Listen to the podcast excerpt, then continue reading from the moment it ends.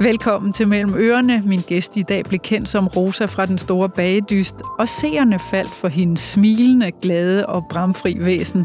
Nu er hun aktuel med bogen, der hedder Rosa uden filter, hvor hun også fortæller om, hvordan det var at miste sin første mand som kun 40-årig og finde kærligheden igen. Velkommen, Rosa. Tak for det. Hvordan går det? Jeg synes faktisk, det går rigtig, rigtig godt. Det var da dejligt. På, på trods af alting. Ja, er det corona, du tænker på? Ja, det vendte jo op og ned på mange ting, så... Øh, men det har jeg fundet mig fint med også. Ja. Jeg, jeg trængte faktisk en pause.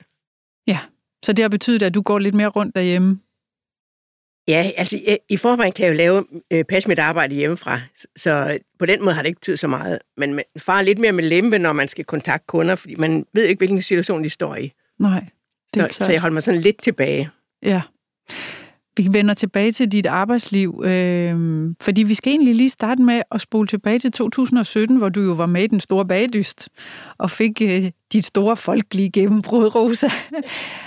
Hvordan vil du egentlig sige, at det har ændret dit liv? At, jamen det er sjovt nok, i starten så synes jeg ikke, det ændrer noget, fordi jeg gik jo bare hjemme i min boble, da i Glyngøre også. Men jeg kunne godt mærke, at pressen og medier og sådan noget, og når jeg kom ud, at, at så var det en helt anden situation. Altså, så kendte alle jo Rosa. Ja, og, og, hvad, og hvordan var det?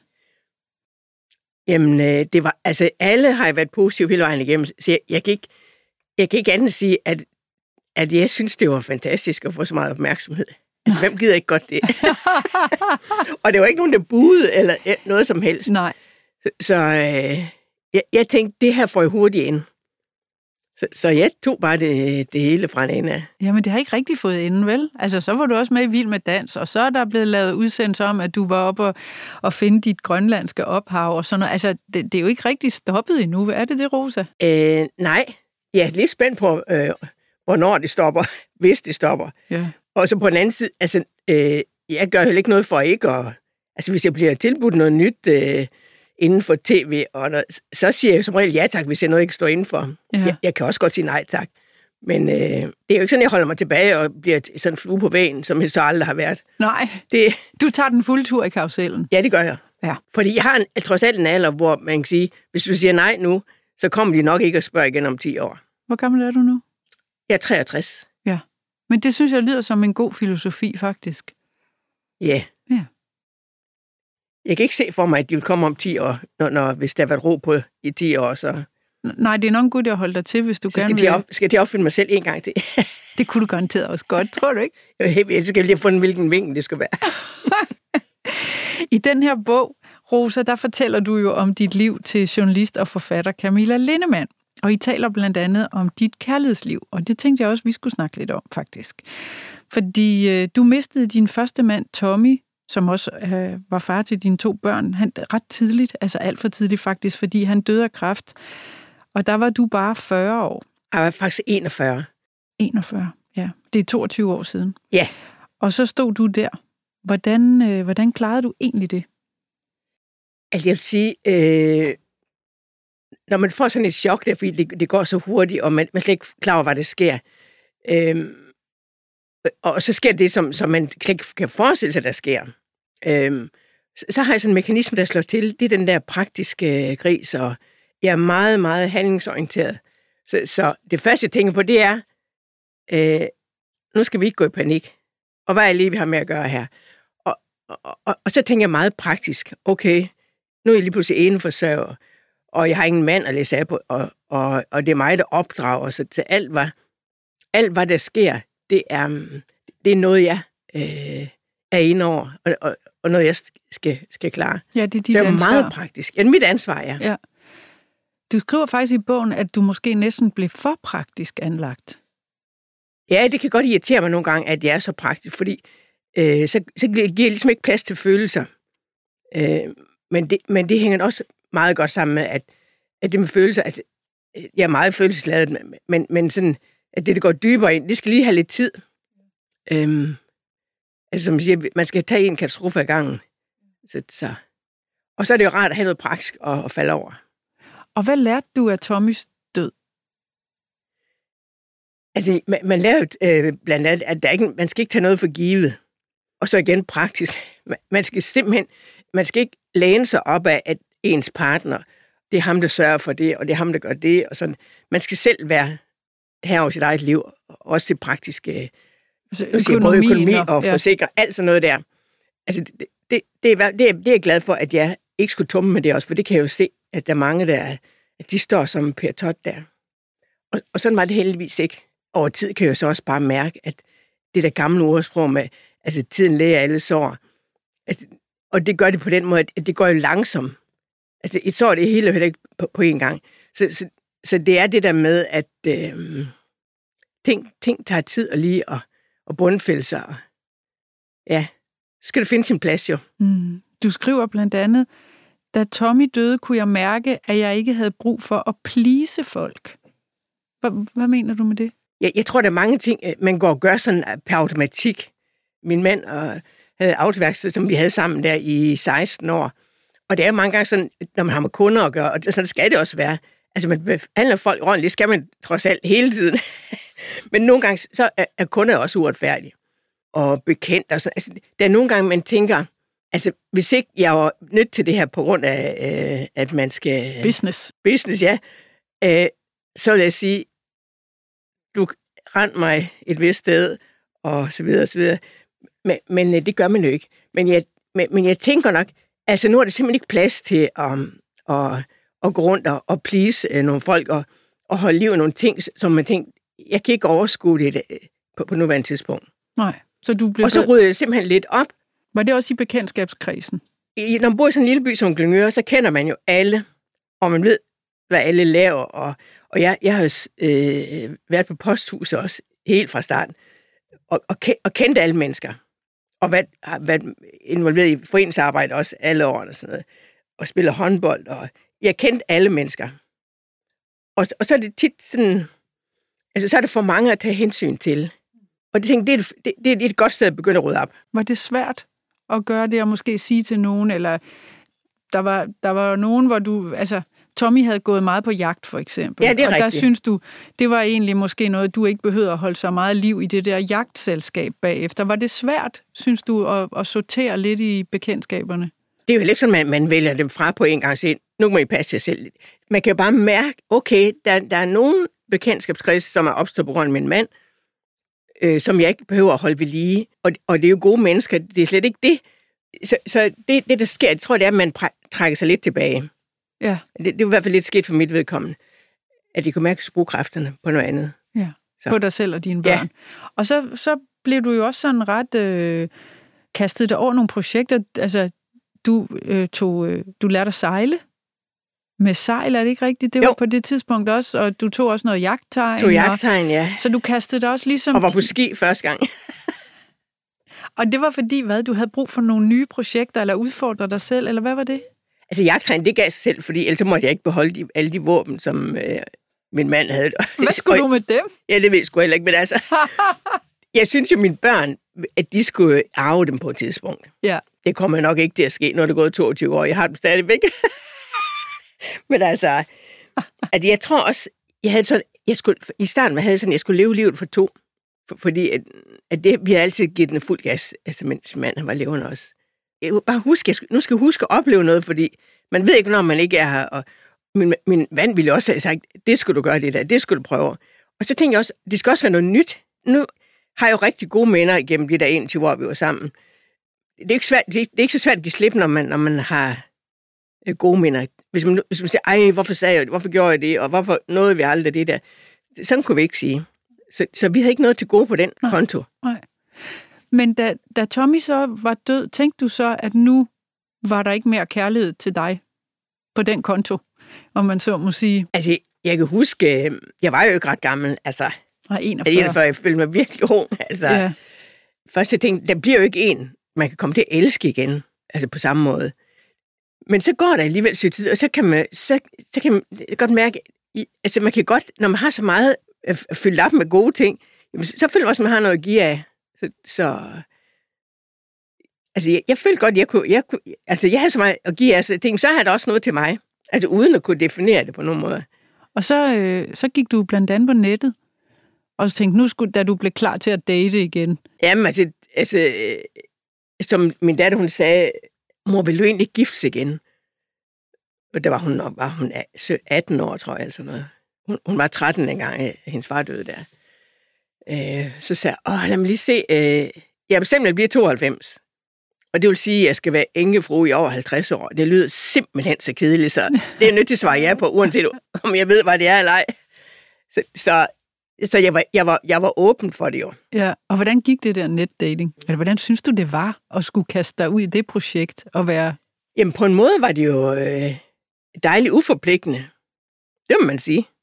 Altså, øh, og jeg skriver alle de ting op, som øh, når man opretter som profil, skal man skrive op, hvad ens interesse og sådan, sådan, og hvad man er for en størrelse og sådan.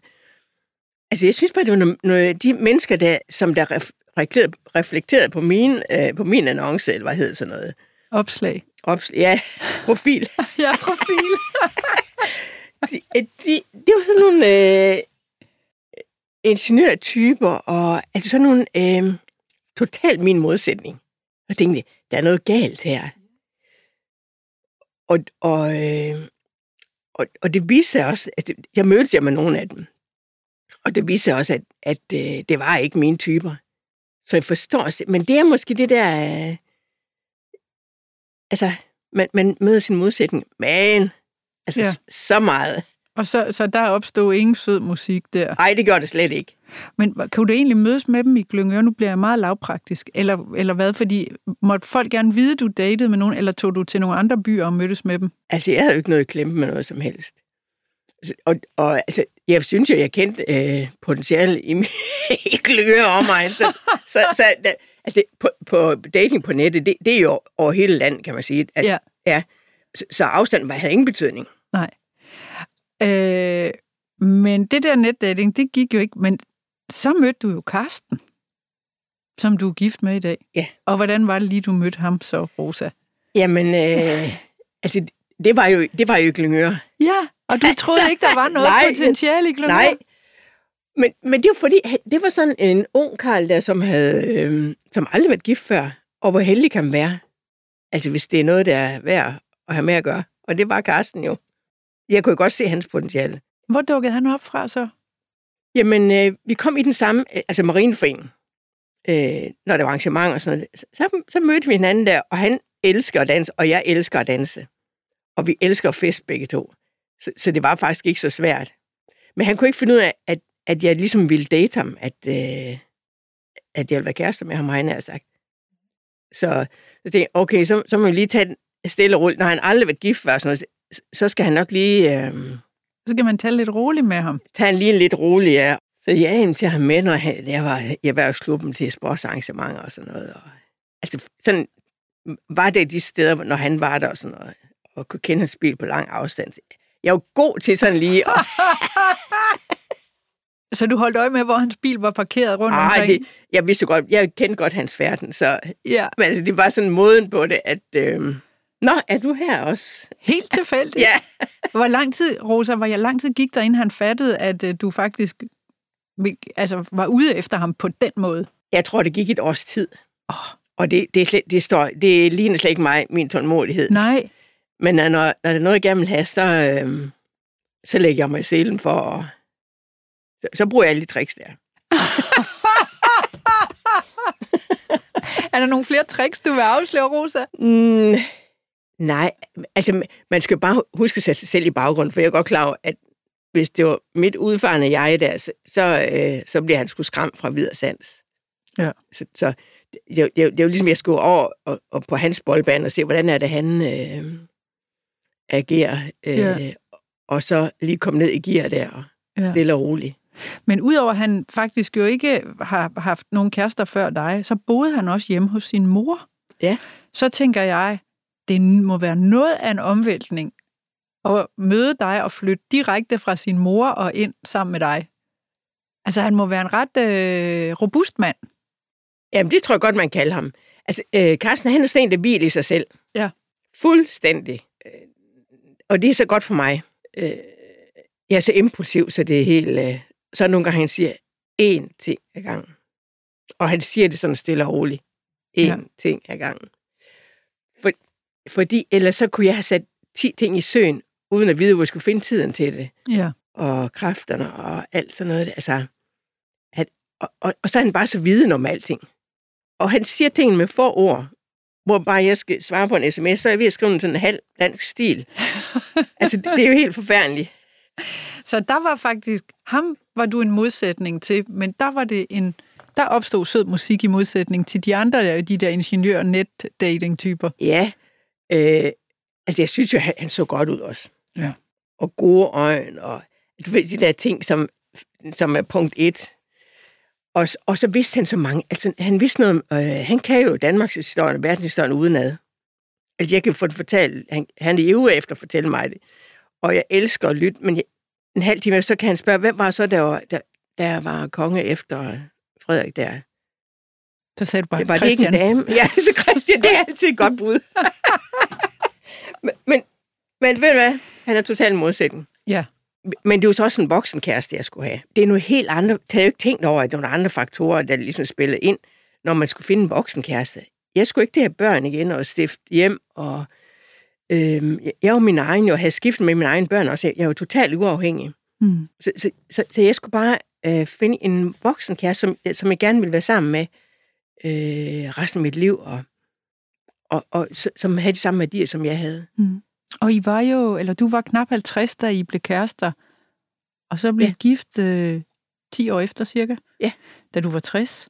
Og det der med at mødes sent, hvad, hvad betyder det for dig, Karsten? Jamen, det betyder, at man ikke køber katten i sækken. Man kan jo godt gennemskue, hvad, hvad, der, er, hvad, hvad der er hvad. Mm. Øh, selvfølgelig, det tog lige et års tid, men... Øh, Han skulle lige finde ud af, hvad det var, du lige- ville. Ja, hvad jeg vil, ja. Men ellers så tror jeg, det er meget... Øh, man er meget afklaret med, hvordan tingene er. Og, og hvad for noget, øh, hvilke værdier man har, ja. Og, og ikke bruge tid på noget unødigt. Og, så vi har været rigtig meget sammen, vi to. Øh, lige fra vi blev kærester. Altså, vi har været rigtig meget sammen. Ja. For jeg synes også, vi har meget at indhente. Og så kan vi godt lige bare være os to sammen. Ja, men det er jo klart, hvis I har mødtes for 30 år siden, så havde I jo haft meget mere med i albumet, fællesalbummet, ikke? Så Jo. I, I har vel også øh, noget, I skal nå? Ja, når man tænker på, øh, at der er også ting, man ikke gør igen, de ting, man gør, der man er ung. Altså, men alligevel, øh, så synes man, skal have bygget et, et, et fundament op. Men, men vi har faktisk allerede været sammen nu i, i 14 år. Mm. Og det er rigtig mange år, når, når man sådan ser bagud. Men det er bare gået så hurtigt, som... Når, når tiden går godt, så går den jo hurtigt. Og hvordan er det at få en ny svigermor, når man er omkring 50? Ja, det er jo ikke et problem. Nej. Altså, jeg tror også, hun er glad for at få ham afsat, inden hun skulle herfra. Hun må også ved at være oppe i årene. Hun tænkte, Nej, det, det, Ja. altså, det, øh, hun kunne godt se, at vi var glade for hinanden, og kunne godt se, øh, altså, øh, at det var også godt for Carsten at, få- at få en øh, hans modsætning. ja, Øh, fordi Carsten blev, blev sindssygt også, øh, hvis jeg ligesom kom ned i gear, det kan, er jeg så ikke rigtig kommet, men alligevel. lidt nedgear. Jeg har fået ham lidt op så, i Ja. hvert fald. Og det Øh, synes fordi han... han var meget, øh, meget, meget mere indesluttet og sådan, øh, men det fik vi lige pakket ud. Ja, det tror jeg på, Rosa. og ved du hvad? Det, der jo er med dig, og det, der er, når man læser den her bog, det er, at man bliver så godt humør. Altså, fordi øh, du har sådan en praktisk og usentimental tilgang til, øh, til tingene. Og jeg synes lige, vi skal høre et øh, klip fra bogen. Det er læst op af Tammy Øst, og du svarer her på spørgsmålet, som Camilla Lindemann stiller dig, nemlig, hvad du tror, din popularitet skyldes. Jeg har tænkt på, hvad er det, folk kan lide ved mig? Jeg læste en artikel med Otto Leisner, den tidligere tv-vært, der var meget populær. På et tidspunkt viste en undersøgelse, at han var lige så kendt som dronning Margrethe og lige så afholdt. Han mente, at hans popularitet skyldtes, at folk kunne mærke ham ude i stuerne. Måske er det det samme med mig. Jeg pakker ikke noget ind. Det, jeg tænker, kommer ud af min mund. Jeg står ikke og overvejer, om det ville være klogere at sige noget andet. Jeg skal ikke have en ny karriere eller lave mig om for nogens skyld. Hvis man skal have en debut inden for tv, er en bagedyst velegnet, for man har ikke tid til at tænke på, hvordan håret eller makeupen sidder. Mit forklæde sad stramt over maven, og jeg så forfærdeligt dum ud mange gange. Som om jeg lige var faldet ned fra månen. Visse ting kan man ikke gøre noget ved, og det skulle ikke fylde for meget. Trine sagde, at jeg ikke skulle grine så meget, for jeg har grimme tænder. Men jeg griner, hvis jeg har lyst. Min forfængelighed hæmmer mig ikke. Men hvis jeg ved, at jeg kunne have gjort noget bedre på områder, som betyder noget for mig, ønsker jeg, at jeg kunne lave det om. Jeg vil gerne vinde en konkurrence, men så var det måske dumt at stille op i en bagekonkurrence. Jeg er ikke perfekt. Der sker ikke noget ved at dumme sig, for man bliver en erfaring rigere. Den danske befolkning er overdommere, men hvis man erkender sine fejl, er der ikke mere at komme efter. Jeg tror, det er frygten for, hvad de andre tænker, der holder mange mennesker tilbage fra at stille sig offentligt frem. Det ville være så grænseoverskridende for dem, at de ikke kunne sove. Er der nogle projekter, der er gået galt for dig undervejs? Rosa stiger på mig med store øjne, tænker længe før hun svarer. Jeg kan ikke huske det. Nogle gange er jeg for hurtig på aftrækkeren. Da jeg købte firmaet H2O Branding, dummede jeg mig, for det var den forkerte pris, jeg købte til. Men købet fik mig til at slå ind på noget nyt. Skal det koste penge at komme i gang, så er det det. Så bliver man mere observant. Det gælder om at komme ud over stepperne. Ikke bare få den gode idé, men også få den eksekveret. Rigtig mange kan snakke en god idé ihjel, hvis og hvis. Man kan ikke vide alting. Nogle gange skal man sætte i gang og drage erfaringer undervejs.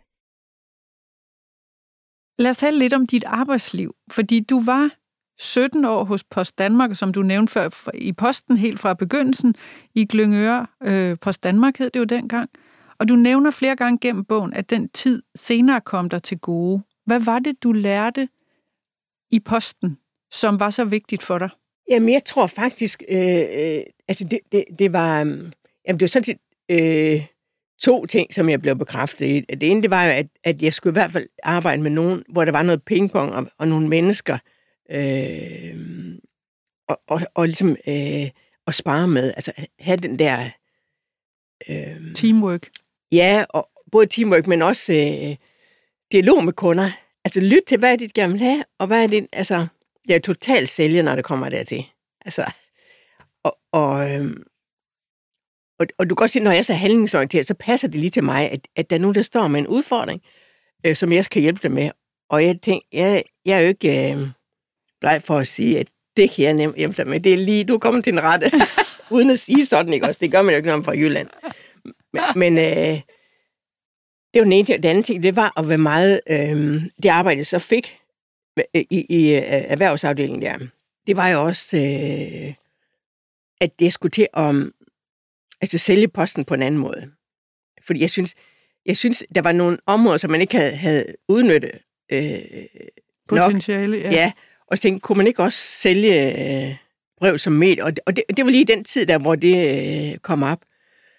Og så fik vi bygget mere og mere på, øh, for eksempel, var med til i den udvikling der, hvor man også siger, jamen okay, det kan godt være, man har det er åbenlyst et problem fra kundens side, som man ved, man kan løse. Men man skal jo ikke blind for, at der er mange andre ting, som spiller ind for at komme dertil. Nu lige før vi er tilbage i kaldeslivet. Ja. Man kan jo ikke gå fra, direkte fra A til F. At der, der kommer B, C, D og øh, inden. Så, så det er også vigtigt i andre sammenhæng, at, at man lige giver sig tid til at, at se, jamen, hvad er det egentlig til hinder for? Altså, hvad skal vi have gang i, før vi kan sige, nu er vi klar til at handle, nu, nu øh, ved vi, hvad det drejer sig om. Jeg tænker i hvert fald, det der går igen, som jeg læser det der, du har sådan et meget klart blik på tingene. Altså meget, som sagt, lavpraktisk også. Hvad kan vi gøre her? Hvad er problemet? Jeg synes, ja. vi kunne løse det på den her måde. Og det er helt, altså, du ved, kigge folk i øjnene, og så stille nogle spørgsmål og sige, hvad er problemet her? Ja. Det er ikke så øh, omfangsrigt, og det er ikke så besværligt, og det er ikke på alle mulige niveauer. Det er egentlig bare meget snusfornuft, du bruger også. Vil du selv sige det også? Ja, det, vil, jeg, jeg, jeg var, det var faktisk også sådan, at jeg var med mine kolleger ude, øh, når det var dig som medier. Altså, øh, hvor de nogle gange sagde, spurgte du virkelig om det? Så siger jeg, jamen, så har vi siddet en time endnu, uden at komme videre. Så, så jeg er nok sådan en, at, at der er meget åben. Og vi ved begge to, vi er nødt til at skal have fat i Nellens råd, for ellers så kommer vi ikke videre, og så spiller vi bare tid på det her. Jeg er ikke været bleg for at stille de rigtige spørgsmål, og så kigge folk i øjnene, og så, og så sige, så kan de jo se, at jeg jo ikke gør det ikke for at være ond, eller for at være... Um... Nej. Jeg gør det for, for at hjælpe, for at vi kommer videre. Ja. Og det er jo ikke noget skidt, altså. Det er måske også, fordi jeg ikke har tålmodighed til at vente på, at skal sidde og gå, gå som katten om en varm grød. Altså, det er bare ikke min stil. Nej. Og jeg synes også, det spilder tid. Og hvad er det så? Altså, nu startede vi med dit arbejdsliv, så hvad er det helt præcis, du laver nu?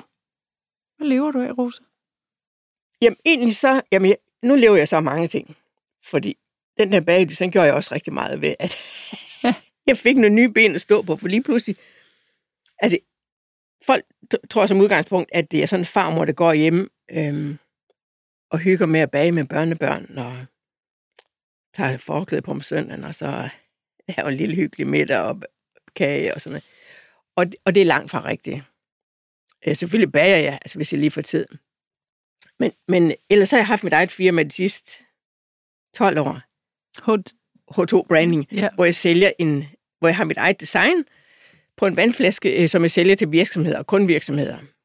Det var det, du lige snakkede om i det klip, vi hørte her, hvor Ja. du sagde, det havde du nok købt lidt for dyrt, faktisk. Men Ja, men hvad koster det, hvad koster det at komme videre? Altså, ja, det kan man ikke rigtig det kan gøre. man ikke rigtig gøre op. Nej. Jeg har ikke gjort det, hvor har jeg så været henne i dag? Ja. Så det kan man ikke bruge til noget. Så, så øh, altså den der, øh, jeg man lærte ved posten at være øh, målrettet på, hvad det er, der skal gøre for at øh, Og komme videre. komme videre Ja. på en handel i, i hus og sådan noget. Det er det, jeg bruger øh, i mit arbejde i dag også. Hvor jeg, jeg siger, jeg sælger heller ikke vand på flaske, jeg sælger branding. Så det er det, jeg går ud og, og snakker med mine kunder om. Ja. Det, er, det er jo ikke bare en vandflaske, det her. Det, det, det er jo et, et brandingværktøj. Øh, og så sætter jeg mig, altså inden jeg kontakter en kunde, så sætter jeg mig ind i, hvad det er for en kunde. Og de, har, som- de fleste har en hjemmeside, der, og de fleste har en, øh, et punkt, der hedder deres værdier. Og når jeg så går ind og læser dem, og siger, Nå, men det er det, de står for. Nå, men, og så har vi så noget at tale ud for. Ja. Så siger okay, vi matcher meget godt så. Og så, det vil sige, at de vandflasker, det er nogen, de kan få deres firmalogo på. ja, Så på den måde kan de sælge vand. ja, det er, når de skal ud og, Ja. ja. og, og brande sig selv og, og kommunikere med deres kunder i forskellige sammenhænge. Og udover at du sælger, hvad skal man sige, vandbranding til firmaer, som, så de, som de kan brande sig på, hvad, hvad består dit liv ellers af, når du siger, at du bager ikke ret meget? Så, så hvad gør du så? Jamen, efter bagdet, så var der nogen, der kom og spurgte, øh, om jeg tog ud og holdt foredrag. Og så, mens jeg kunne lige rømme mig lidt, og sådan lige, mens jeg lige tænkte, så tænkte ja, det kunne da være spændende. Det kunne jeg da godt sige ja til, eller det lyder da, hvad, hvad, har- så, så kunne jeg også lige stille nogle modspørgsmål, for lige at trække til noget, stille nogle modspørgsmål. Hvad har du i tankerne, eller, og så videre, så videre. Jamen, det elsker jeg. Ja, så det gør du også. Det gør jeg også. Ja. Og også andre events. Og, og så, laver jeg, så har jeg lavet min egen YouTube-kanal også. Hvad sker der på det? Der laver jeg god gammeldags dansk mad. Jeg synes, det var sådan lige... Jeg altid gerne vil lave en kogebog til mine børn, som, fordi de skulle ikke bare øh, falde tilbage på øh, røde pølser og toastbrød med tun og alt sådan noget der. Det, det, skulle altså, det tager ikke lang tid at lave noget ordentligt mad. Og de gode gamle retter, synes jeg også, man skal holde liv i. Så så det er jo sådan set to fluer med et smæk. Ja. Og så, der er ikke noget, da mine børn havde, var små, eller teenager, så jeg tænkte så har jeg så nu. Jeg, jeg, jeg ved ikke, hvor jeg skulle finde tiden fra, men, men det gjorde jeg. Ja. Så i virkeligheden så er det sådan et patchwork-arbejdsliv, du har. Ja, det er det. Ja. Og det passer mig fint. Du ser også glad ud, når du taler om det. Jamen, altså, jeg, altså, jeg, jeg, jeg kan godt lide selv at bestemme. Fordi får man en god idé, så kan man hurtigt skifte retning. Det, det kan man ikke, hvis du er ansat. Nej. Så skal man sidde rundkreds og alt sådan noget der. Det, er- det er ikke min stil. Men Rosa, bare her afslutningsvis, har, har du nye planer fremover? Altså ikke fordi det lyder som om, du trænger til nye planer, men, men, men hvad ser du for dig sådan fremover? Jeg vil sige, øh, bare det med bogen der, altså alle de projekter, altså det kalder jeg jo sådan set også et projekt. Alle de ting, som jeg ikke har prøvet endnu, altså det venter jo derude. Og, og, og der er jeg ikke bleg for at springe på noget. Men jeg kan jo ikke vide, hvad det er endnu. Fordi med bogen, det er altså ikke noget, jeg har fundet på. Men jeg synes, det er et spændende projekt. Ja, og som sagt, man bliver simpelthen så godt humør af at læse den, Rosa. Så, øh, så tak til dig og Camilla Lindemann, som du har fortalt din historie til. Og øh, pas godt på dig selv, og held og lykke. Tak for det. Tak fordi du kom, og tak også til dig, der lyttede med mellem ørerne, er tilbage igen næste fredag. For mere mellem ørerne, brug kampagnekoden Cecilie og få 30 dage gratis adgang til tusindvis af lydbøger på Mofibo.